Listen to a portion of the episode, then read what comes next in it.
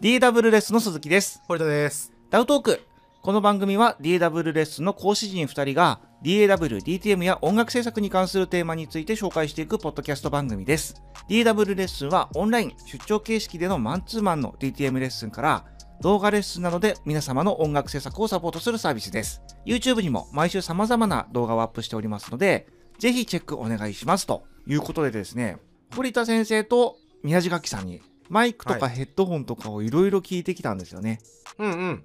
テーマとしては堀田先生の声にあるマイクを探せみたいなはいはいはい。テーマで、大変ありがたいはい回でございましたね。結構な本数をお店様にはご協力をいただいてしまいまして試させていただいたわけ結局だっですけどもて8本9本やったっすかうんなんだかんだそうですよねそっから事前にリストをこんなの聞いてみたいですっていうリストを出していたんですけど、はいはい。最終的になんかお店で増えたねやっぱこれもみたいな、うんうんうん。レコメンドもあったりとかでね。そうですねそうですねこう。こんなのもどうですかみたいな感じで。は。いファイルを見てるんですけど合計11ファイルありますね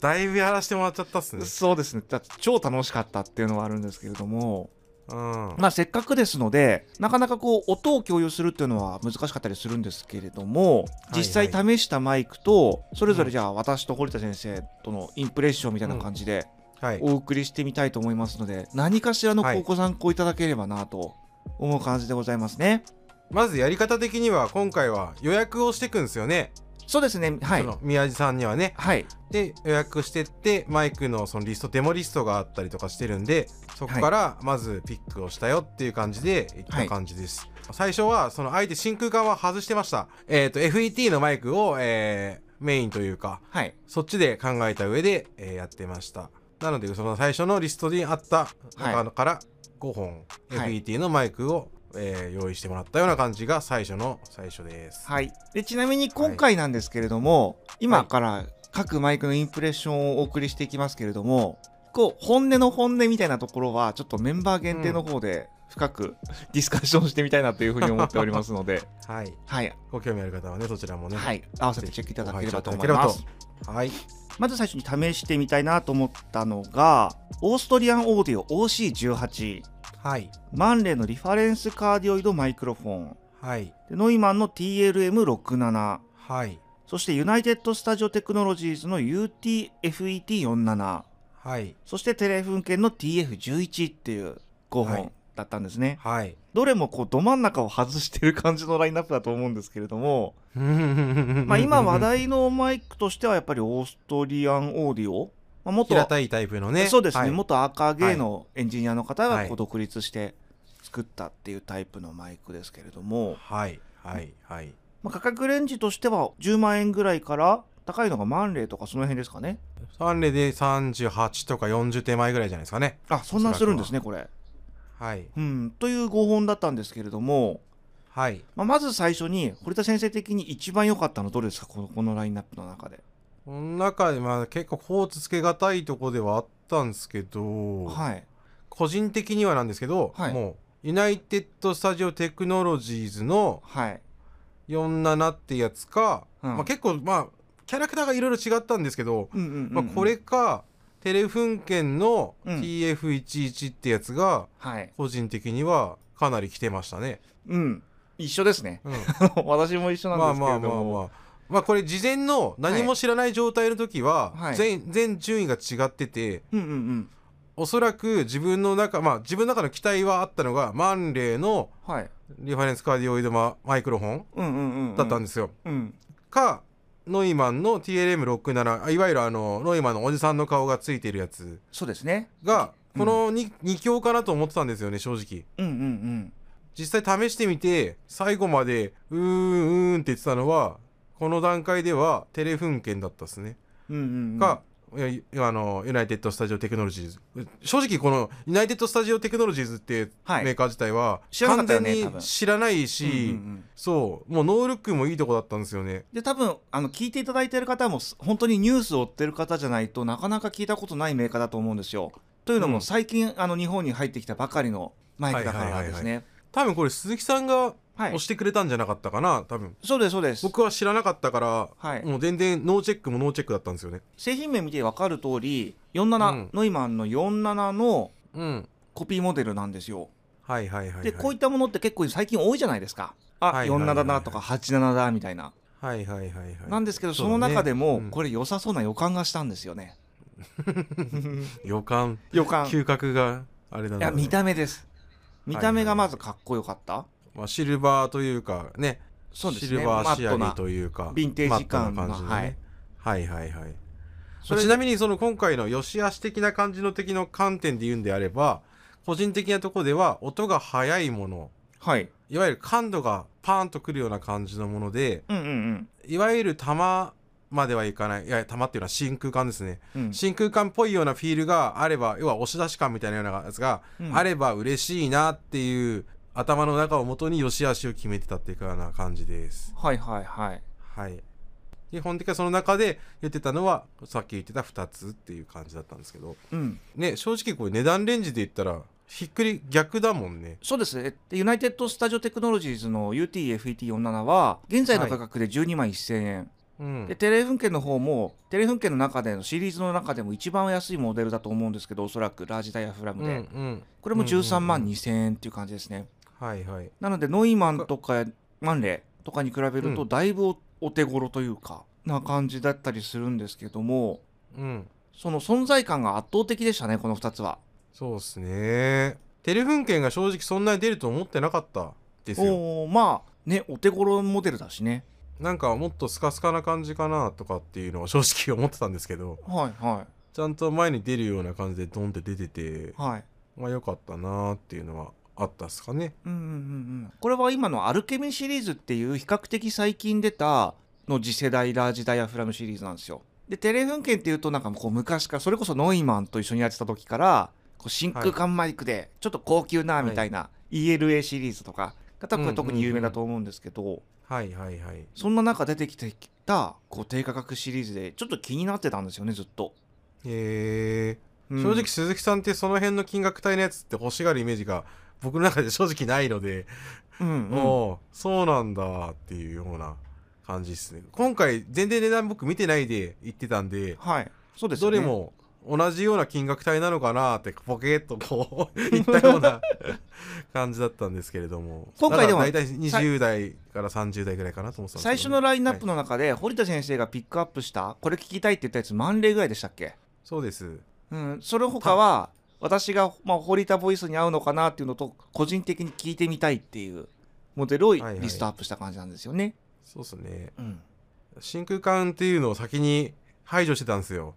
うんあの扱いが大変かなとか思ってたのもあってうんうんうんなんでそういろいろビューって見た時にうんはい出てきたのがそのマンレーだったっていうのはこっちのまあ希望としてはあったんですけどうんうんうんじゃあちょっと簡単に TF11 ご紹介しましょうかこれあの C12 系のマイクとして開発されたやつですね、どうでしたかこのモデル特徴として人としては前に出るというか歌ってる時に前にドンってくる感じの、うんえー質感だったように思ってますでレスポンスも結構早かったですよね早かったですねそれがびっくりしたっすなんかもっともったりしてるかなと思ったんですけどああなるほどなるほどはい全然そんなイメージなかったっすよある意味でテレフン憲法くないのかなみたいなところがなくはなかったんですけど、うんうんうん純粋に価格私は逆になんていうんでしょう価格を見ながらある程度同じぐらいの価格帯でみたいな形で選んじゃったんですよ実はうんなんですけど一番こううわってなったのがこの人でしたね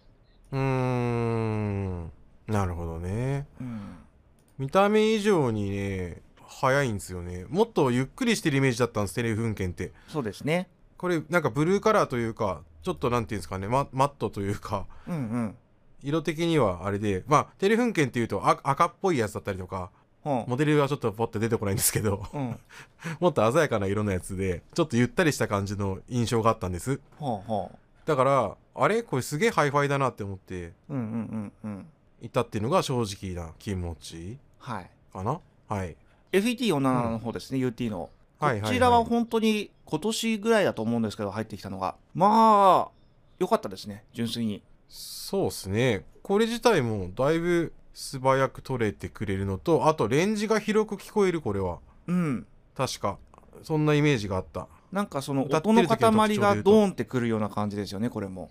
うんそうですね割とその表情つけやすかったりするのかなとかっていうイメージがありました、テレフンケンはすごく前で自分の唇の前で自分が出てるような感じの音が出てたんですけど、うんうんえー、とよ今のユナイテッド・スタジオの方のやつはうんうんもうちょっと奥かな感じではああそうですね広く聞こえる感じっていうイメージです、うんうんうんだと歌唱してる側の気持ちとしては、こっち側からするとねえーっと、うん前に来る音は多分テレフンケンだと思ったんですよそうですねで倒的に FET47 前だっのたと思方うがあのん奥行き感があったなっていう、うんうんうんうんうんなんで好みの部分も大きいんですけど個人的には UTFET47 の方が、うんなんか平均点が高くていいような気がしたんですよね、はいはいはいはいうはい、ん見た目の部分で気に入る人も結構多そうですよねここはうね、ん、めちめちゃくちゃ高級感があってかっこよかったそうそうなんか作りがね荒くなかったっすねそうですねねそんなイメージがすごい感じられましたよはいはい音自体は少しさっぱりさっぱりというかすっきりしてる感じかなと思います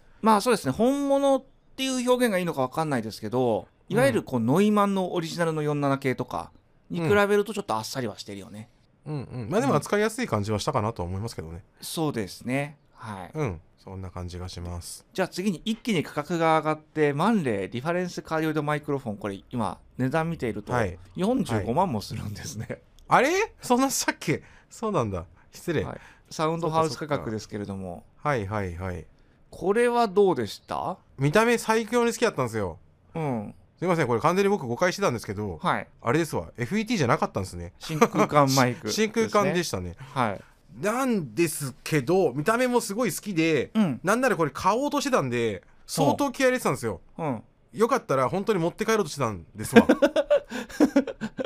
はい安くしてくれよって言いまくろうかなと思ってたんですけどはいだからちょっと残念ながら僕に合わなかったっていうのがうんうん正直なところでうんうんあのー、サチュリ方というかうんなんていうんですかねまあ僕のその最初の先入観もあったと思うんですけどはい、 弾入ってると思ってなかったんでうん、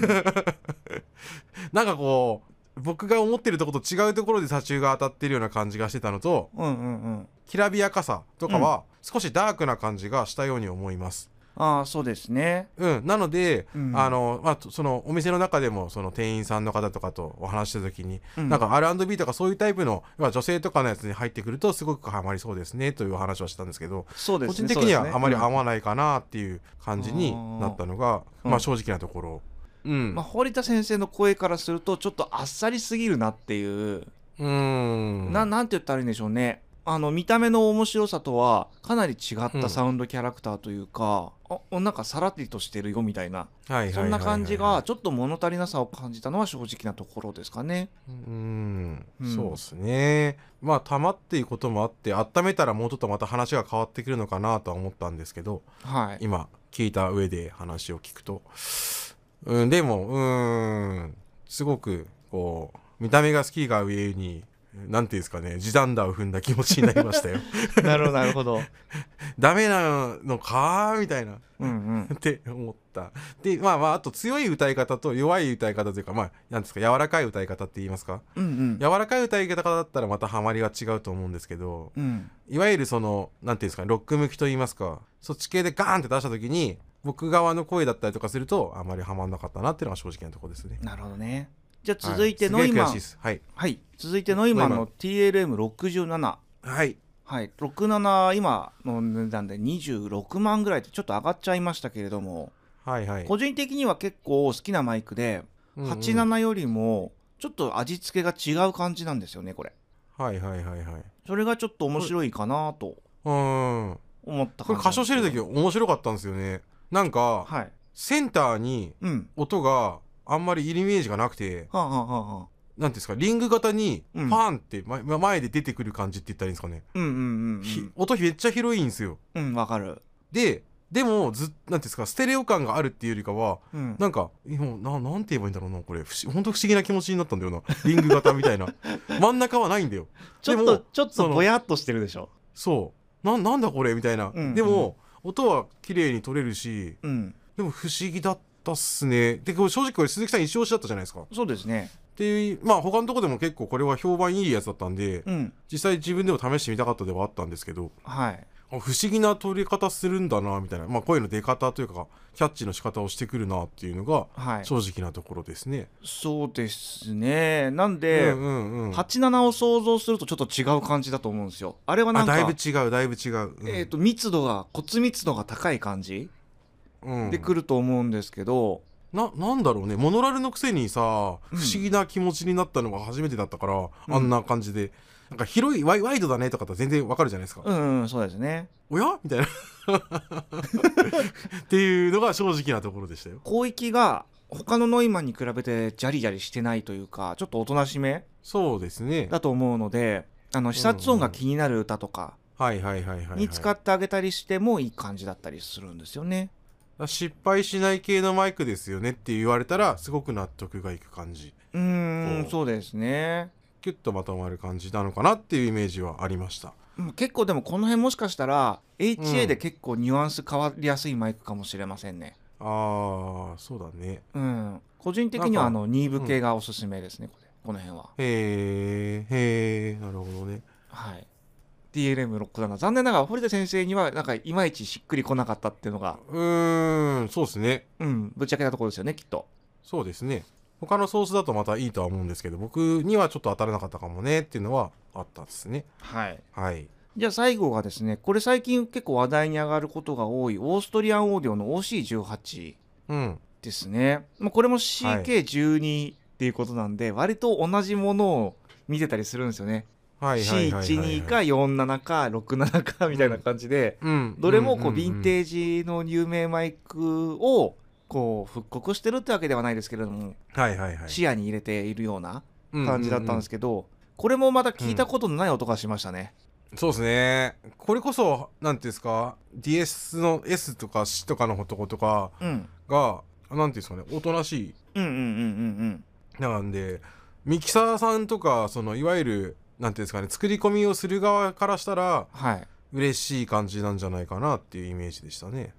うーんそうですねなんかびっくりするぐらいにあらが出ないマイクだなって思ったんですよ。まあ見た目が水筒みたいな形ですからね昔のねどうですか歌ってみてどうでしたか、うーんそうですねまあ一つはあの形に慣れてないのがあって、うん戸惑ったのは正直あるかな 広いはいでダイヤグラムもうっすら見えてるけど、はい。これどこが正解なんだろうなみ たいなのは正直あった、うんうんうんまあ、だから使い込むわけじゃない上で立ってるからまた考え方はあれなんですけど、はでもい基本的にはあのすごく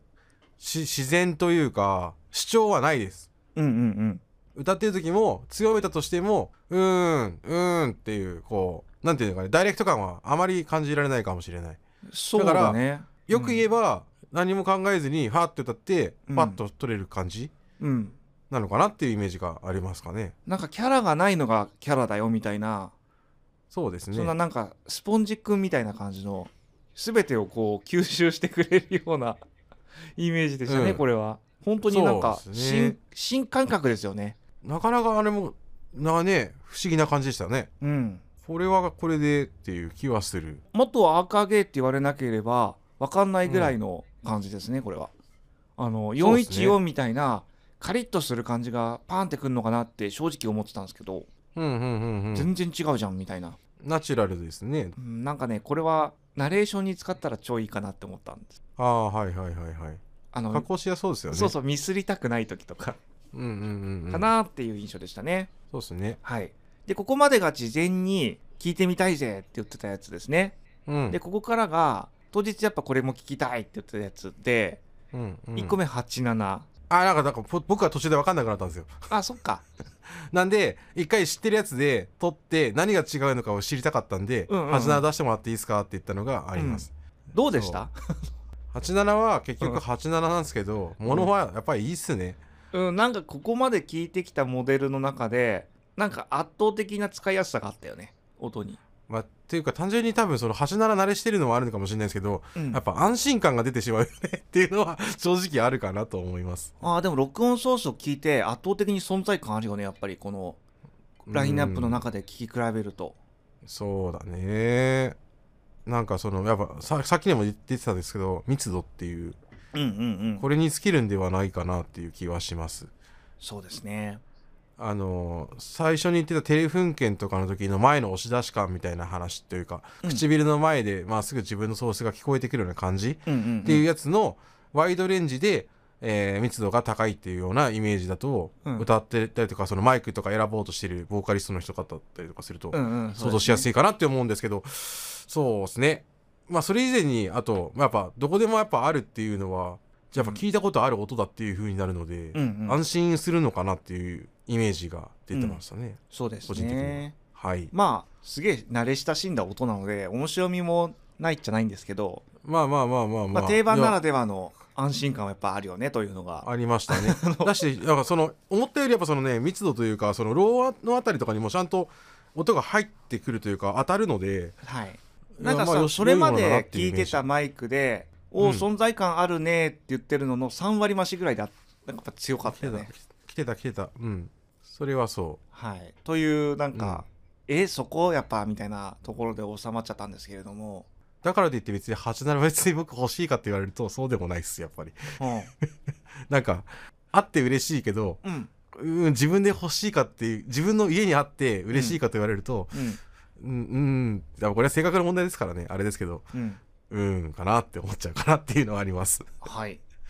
外にあるもんねって思っちゃう。そうですねそうそうそまう。あ持ってそこる出私くが言うのもなんですけど、いやいやいやいや、持ってる人はいいんですよ。はい、でここからが、ははい。真空管マイクです。そうですね。なんか、その、ちょっとお偉いさん的な方が、ポイポイって出てきて、なんか、真空管どうすかみたいな感じになって、はい。最初はちょっと僕はうーんだったんですけど、はいその時はまだマンレーをね、FET だと思い込んでるん で。いや、でも今回 FET の中で探したかったんだよな、みたいなことを、なんかちょっとちらほら濁しながらこう、避ける方向でいたんですけど、はい。まあまあ出してみてもらって、ってとこですよね。はい。で、そこではい出てきたマイクっていうのが、い3本ありまして、うん、ペルーソの P280、うん、そして P12、はい、ラストが SE エレクトロニックのジェミニ。はい、はい、この3本ですね。はい。個人的には、これ優勝って思ったやつが P12 ですね。あこれも C、僕は C12 スタイルなんですけど、あ、はい、はい。多分鈴木さん、多分それが好きなんじゃないですかうん、好単き。い純に。や、というよりも一番立体的だったんですよ。はい、はい、はい。サウンドに厚みがあって前にある音と奥にある音っていうのが歌の中でもしっかりこう取れていたうん、うん。感じなのでスピード感っていうのとはもしかしたら違うと思うんですよこれって。うん、ただその鳥音の中での風格っていうのともちょっと違うかもしれませんけど、ああこれこれなんか安心するみたいな密度があったっていうれ感感じでしたね。なるほどね僕はここまでうーんだったんだけどね、うんなんだろう立体的ではあるんですけどはい、なんかななんすかねこうレスポンスがあまりああそうでしょうね。そう、うんなのでたま真空管使ってる感じの気持ちにならないというかおーなんて言うんでしょうねそんんうーんうーんっていうところが正直なとこでしたよまあ多分堀田先生の好きな音じゃないよなっていうのはこう撮ってる時から言ってたよね、そうそうそうこれ好きじゃないよねだしその最初のテー マからずれてるから、うん僕の中ではもう選考外だったっていうのは正直ありますうんうんうんはい、早い早い前にいるっていうなんか感じのやつでで真空管になってくると選考基準がそこにうんいい感じのサチュレーション感というか、うんうんうんこうつ音を強めた要は声を強めた時にうんは綺麗に張ったところに出てくるような艶みたいなやつが欲しくてうんそこの時にその辺りが僕の中であうーんうーんトータルバランスではいいよねっていうのはありましたけどうんうんうんうーんってなったっていうのがありましたかなっていうとこです。そうですねうん、他でももう本当好き好みのところがあるからうんねどっちがいいとか悪いとかってわけじゃないんですけれどうんもはい今度じゃあは P280 これちょっと不思議はいはないマイクなんですよね、真空管あそとうだったんだ FET のコンビネーションなんですよはいはいはいはいちょっとこれ面白い音がしてたなっていう僕はがぜんそっちの方が好きだったっすよこっちのがパーンって出ますよね音がそうっすね派手というかうんまあうちにはハマってたなっていうのはそっちだったっすね、そうだねなんかうんこれも聞いて一発でああ好きそうだなって思ったっていううん音なんですよ、そうっすねなんでこう倍音がパンって出てくるような楽器的な音というかあ暗服死んでる感じするんですよ うんそうだね、そうですねなんかなので、うんやってて楽しいのはもう優勝でしたねこれのなるほどね歌ってて楽しいであろうものだまあこしかも今回この2つははいあの なんて言うんでしょうご丁寧にあの温めてもらっていいですかみたいな感じでちょっと遊んでていいですかみたいな感じだったんでうん、 すげえわがままな客みたいな感じでしたもんね。いや本当に最悪でしたね そういう意味ではもうあのちょっとだけもうちょっと硬い硬い時はちょっとあのどうせ使わないじゃないですかみたいなはあそうねまこの辺はまね、やっぱ真空管は暖気が必要ですからね。断気したいですっていうので、お願いしますすいませんみたいな感じで言ったんですけどそうだね歌ってて楽しいっていう風なやつでは今全モデル中ナンバーワンですねなるほど、なるほど。はいなんですぐそれでまあ今までやってた時ってはい。音を緩めた感じとまあ、いわゆる柔らかい歌い方でうん。試してたんですよでその中で語気強めたりとかうんうんっていうので、あれあれこれしてたんですけど自分の中ではい。すぐに貼っていいですかってやつでうんもらったたんっていうのが、これとうん。テレフン券だったかなうんうん。はい。この2つで来てたっていうだから結構自分の中でガンガン来てたのはその2つだったっていうのが結構あったっすね、はい。ラスト、はい SE エレクトロニクスのジェミニ2ですね。はいはいはいこれはあの担当してくださった方のあの推しでしてはい。夢プロダクトだよとか言ってくるわけですよデュアルチューそういう言葉にデュアルチューブですからね。そうそうでももうそもそも聞いたことないわけですよ真空管マイクでうん。あの入り口と出口のトランスのところに真空管つけてますみたいなはい。、であの2つ穴ポコポコポコポコってそのしマイクのねうん。あの穴が開ボいてデるんだよねィのところに穴開いてて「なんすかこれ」みたいな真ってい空う管感が見じになっえてるみたいなね。そうでなんかその時でかいは正義だと思ってますみたいなこと言ってて僕も そうだ、なあんのか、マイマイクの動画でかいとみたいうな、ん。なんか筋肉は裏切らないとか言ってましたもんね。うん、そんなような感じだったんで、うんうんすげえ面白いあのおすすめが来たんですけどは多分全モデル中一番でかいですよねい。でかい。形だけで言うならうん。その時点で僕はキュンキュンしてるわけです よ なんやこれみたいなうんうん、なるほどね。うん。わかるよ。そうそうそう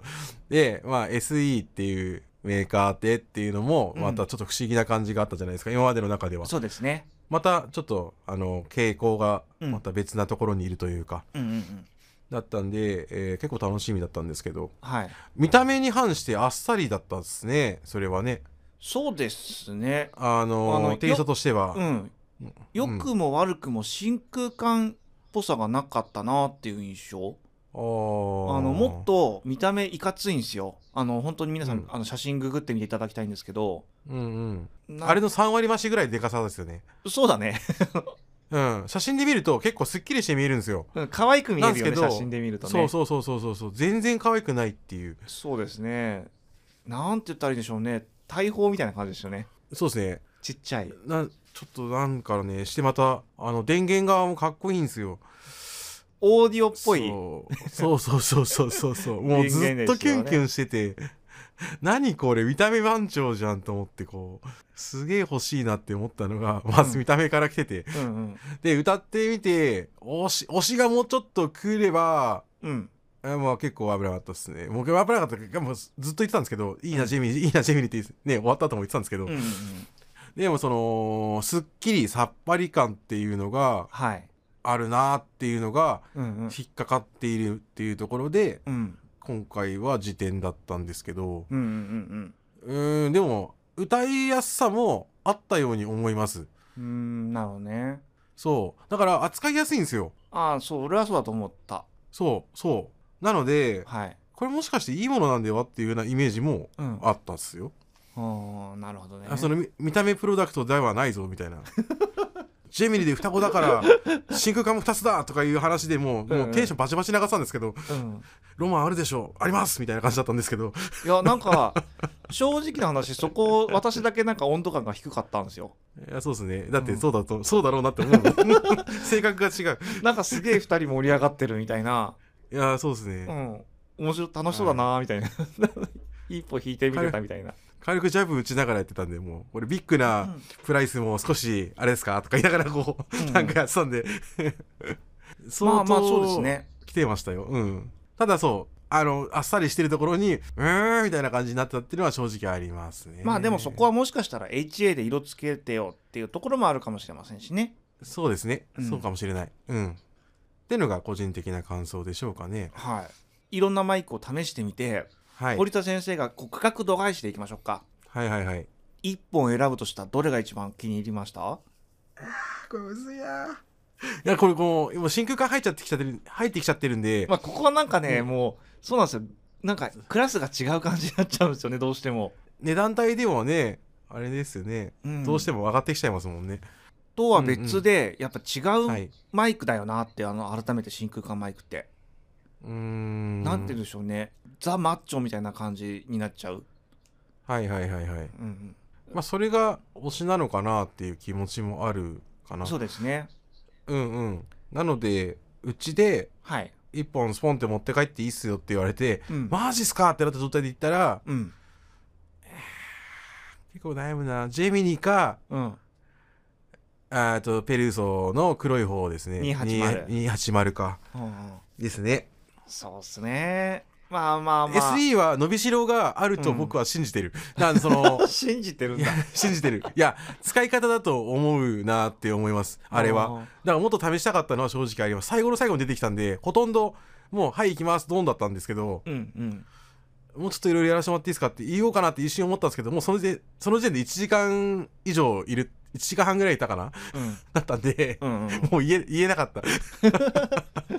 正直そうですねそうですねなんでうん期待をかなり込めているのもありますうんうんうんはいでペルソ自体はもう、うんあれはいいものでしたよやっぱ、まあ間違いないそうで表現のしやすさとかいろいろ考えても、倉庫点が高いのでうん、ちょっと真空管マイクはやっを入れてしまうと私はやっぱり P12 があったら幸せになれるなっていうのはあったんですけど現実的なところと、まあちょっと実際どうなのよっていうのも含めて、うんユナイテッド・スタジオ・テクノロジーズ、うんここはかなりグッときましたねうんうんうんで今回は47を入れたんですけどもう一個うんあの87系の UT ツイン87っていうのもあってはいはい、はい、これだとなんと10万円切ってるんですようんうんうんうんであのクオリティでこのん10万切ってくる価格だったりするとめちゃくちゃいいんじゃないみたいなうんでこれも試してみたかったんですけどねあのモダンモードとヴィンテージモードっていうのがあって87へえ昔ながらのヴィンテージ87とーはいはいはい、今の AI のうんモダンモードが切り替えられるよみたいなえー、っていうのがあった便利ボりタンしてうん、そうですそうですはいはい。かつ10万円を切ってるっていうのはめちゃくちゃすごいよなっていううーん。っていうのでですね、まあ、こうんのうんう辺んなかなかこうどこでも視聴できるマイクではないと思うんですけどうん。ぜひあの宮地さん行かれることがあれば聞いていただきたいはい。マイクですね。なるほどね。だから FET の中でフラットに考えて、 はい、僕が歌うとかそういうの全部無視した状態うんうんで考えるんだったら、僕は多分、オーストリアンオーディオとか持って帰ると思います。まあお仕事マイ OCG クって感じでね。そうそうそうそうそう。うんうこれは、すごく使いやすいだろうなっていうのが見て取れたのがあって、はい、面白みとかとかそういうこととかを度外視して仕事としてこれは使うんだよっていうふうに思った時にはい、信用できるなっていうふうに思ったのが一つですね、うんうん、なるほどね。あのユナイテッド・スタジオ・テクノロジーズもすごく良かったんでこのどっちかで多分悩むんだと思います、うんうん、まあなるほどなるほど。うんそうそう考え方をまたガラッと変えたとしたらねあそうですねもう同じベクトルでは見れないですね、このマイクは。そうですね僕の好みがどうとかっていう話を抜いた上でだったら、うんそういうふうな感じになってくるかなって思いますはい